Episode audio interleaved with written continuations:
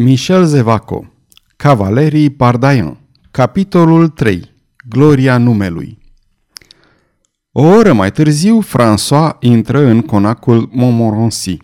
O predase pe proaspăta sa soție, înlăcrimată, în mâinile doicii, confidenta iubirilor și, strângând-o pe Jean în brațe, îi spusese că se va întoarce lângă ea la revărsatul zorilor, după ce își va fi salutat tatăl, a cărui sosire fusese anunțată de un călăreț. Când intră în sala armelor, François îl văzu pe conetabilul Anne de Montmorency, așezat într-un jilt somptuos, înălțat pe un podium cu trei trepte, sub un baldachin de catifea cu franjuri de aur susținut de lânci. Imensa sală era luminată puternic de 12 candelabre de bronz, fiecare cu câte 12 lumânări de ceară.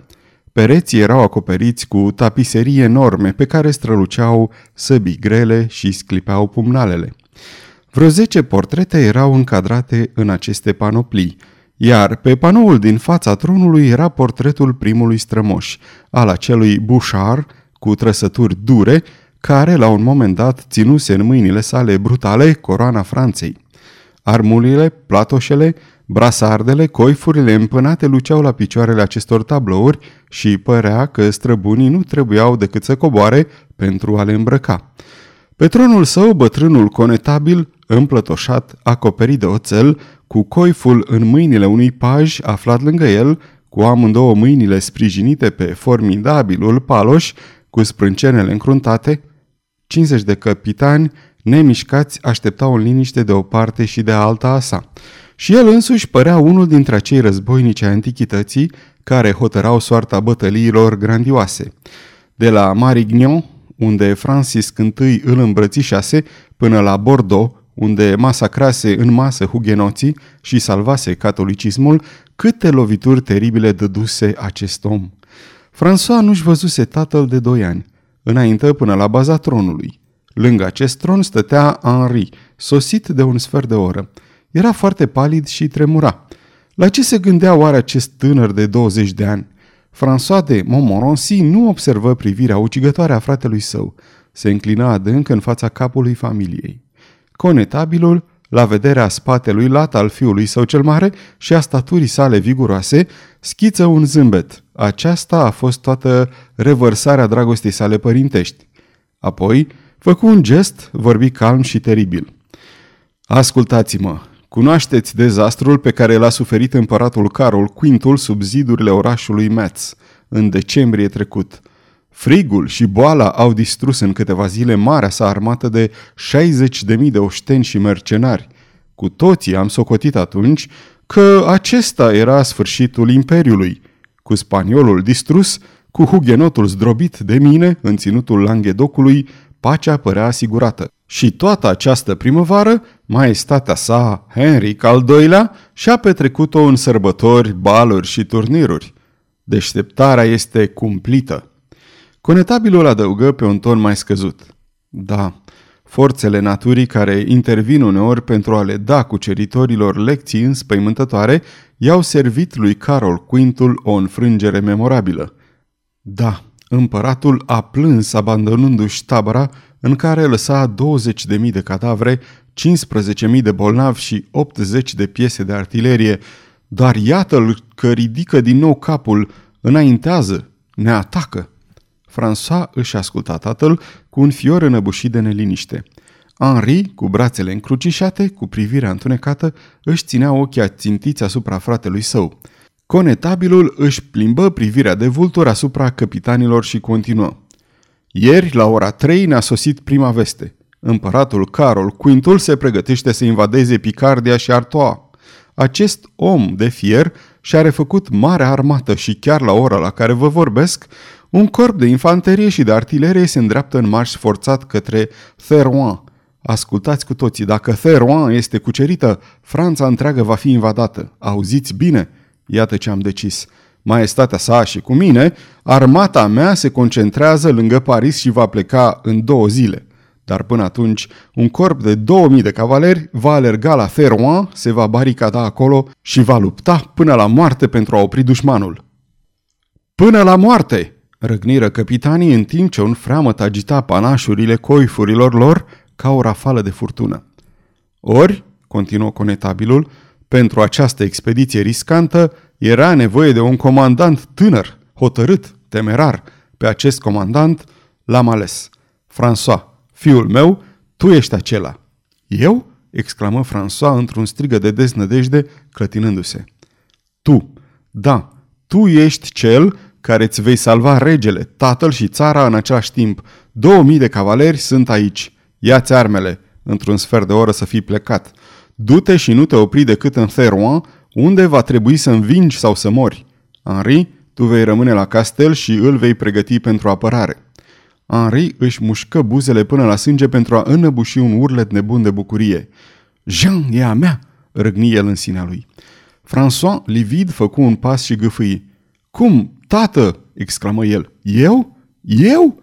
Cu privirea rătăcită, cu inima bătând să-i spargă pieptul, a avut viziunea dureroasă a lui Jean, a soției, abandonată, plângând la picioarele cadavrului, acolo, fără nicio mângâiere, singură pe lume. Eu, repetă el, ce grozăvie, e imposibil. Conetabilul se încruntă și cu un glas aspru, metalic, spuse Pe cal, François de Montmorency, pe cal! Tată, ascultați-mă, două ore, o oră, vă cer o oră, strigă François frângându-și mâinile. Conetabilul An de Montmorency se ridică în picioare. O furie îngrozitoare făcea ca obrajii să-i tremure. Vorbele sale se prăvăliră în liniștea necruțătoare. Comentați ordinele regelui și ale comandantului dumneavoastră? O oră, tată, o oră, și apoi merg până la moarte. Bătrânul comandant, împlătoșat în oțel, coborât treptele tronului său și izbucni.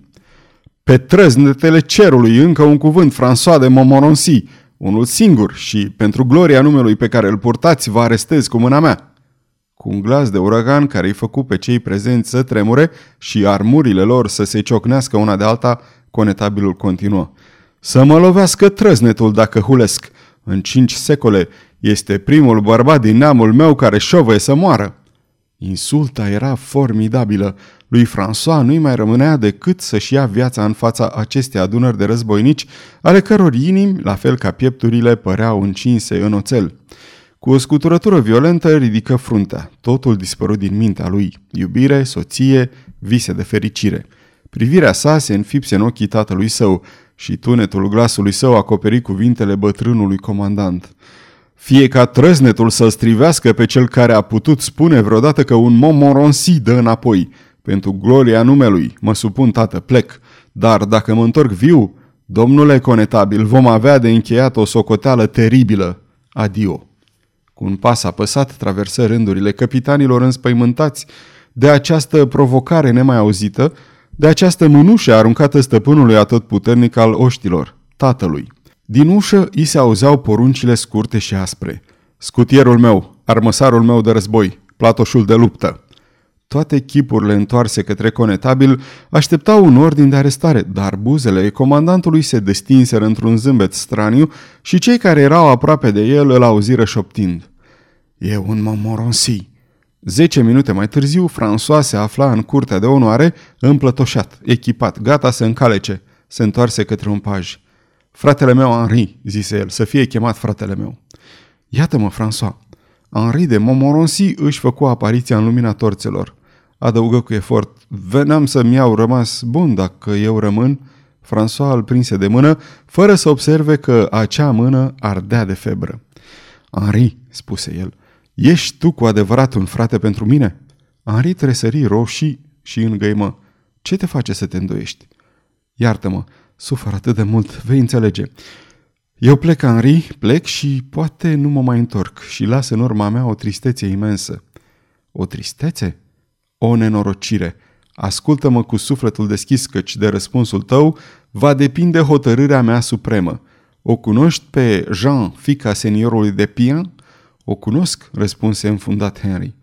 Ei bine, iată nenorocirea, eu plec și Jean și cu mine ne iubim. Henri își înăbuși un răcne de furie. Taci, continuă François. Ascultă până la capăt. De șase luni ne iubim, de trei luni suntem dăruiți unul altuia, de două ore ea se numește Montmorency. la fel ca și mine. Un fel de geamă răsună în pieptul lui Henri, ca și cum n-ar fi văzut nimic, n-ar fi știut nimic. Nu te mira, continuă cu febrilitate François. Nu fi surprins, ea însăși îți va spune mâine că am fost uniți în această noapte de către capelanul din Margency, dar asta nu e tot. În această clipă, Jean plânge aplecată deasupra unui cadavru. Seniorul de Pian a murit. A murit chiar în biserică, adineauri, aruncându-mi o ultimă privire care îmi poruncea să veghez la fericirea copilului său. Și nici asta nu e tot. Margency a fost restituită casei conetabilului. Oh, Henri, e îngrozitor. O las pe Jean singură pe lume, fără apărare și fără resurse. Mă auzi? Mă înțelegi? Aud. Înțeleg. Frate, ascultă-mă bine acum. Accepti însărcinarea pe care vreau să ți-o încredințez. Îmi jur să veghezi asupra femeii pe care o iubesc și care poartă numele meu. Henri se cutremură îndelung, dar răspunse. Îți jur. Dacă mă cruță războiul, îmi voi regăsi soția în casa tatălui ei, fără să fie avut ceva de suferit în lipsa mea, căci tu vei fi aici ca să o protejezi, să o aperi. Îmi juri? Îți jur. Dacă pierd, îi vei destăinui acest secret conetabilului și îi vei impune voința fratelui tău mort, partea mea de avere să o pună pe văduva mea la adăpost de sărăcie pentru totdeauna și să-i procure o existență onorabilă. Îmi juri? Îți jur, răspunse Henri pentru a treia oară. François îl strânse atunci în brațe spunând, ai jurat să nu uiți. Imediat ce se urcă în șa, se duse să se așeze în fruntea celor două mii de călăreți adunați pe o esplanadă, o masă întunecată presărată cu luciri de săbii. Pentru o clipă, François se întoarse către Margency și plânse, căci acest fiu al marii familii de războinici avea o inimă în care vibra cu putere tinerețea și iubirea. Plânse și, printre lacrimi, ochii săi scrutară tenebrele pentru a descoperi pentru o ultimă dată acoperișul care adăpostea marea lui dragoste. Dar noaptea era adâncă, valea întunecată, târgul era invizibil. Șopti, adio, Jean, adio. Și numai decât, ridicând brațul cu un răcnet sfâșietor și deznădăjduit pe care bătrânul Montmorency trebuie să-l fi auzit din fundul castelului său, strigă Înainte! Până la moarte! Cei două mii de călăreți, cei două mii de oameni de sacrificiu, cu glasuri sălbatice răgniră. Până la moarte! Apoi, o trupă compactă de cavalerie se uni într-un trap, apăsat, se rostogoli ca un tunet și se îndepărtă către orizontul întunecat, cu torțele sale roșiatice, străfulgerările de oțel, clinchetele armelor, asemenea unui meteor misterios care străbate noaptea. Conetabilul de la înălțimea peronului ascultă acest zgomot de avalanșă care se îndepărta. Când nu se mai auzi nimic, scoase un oftat adânc și, încălecând la rândul său, porni către Paris. Henri rămase singur.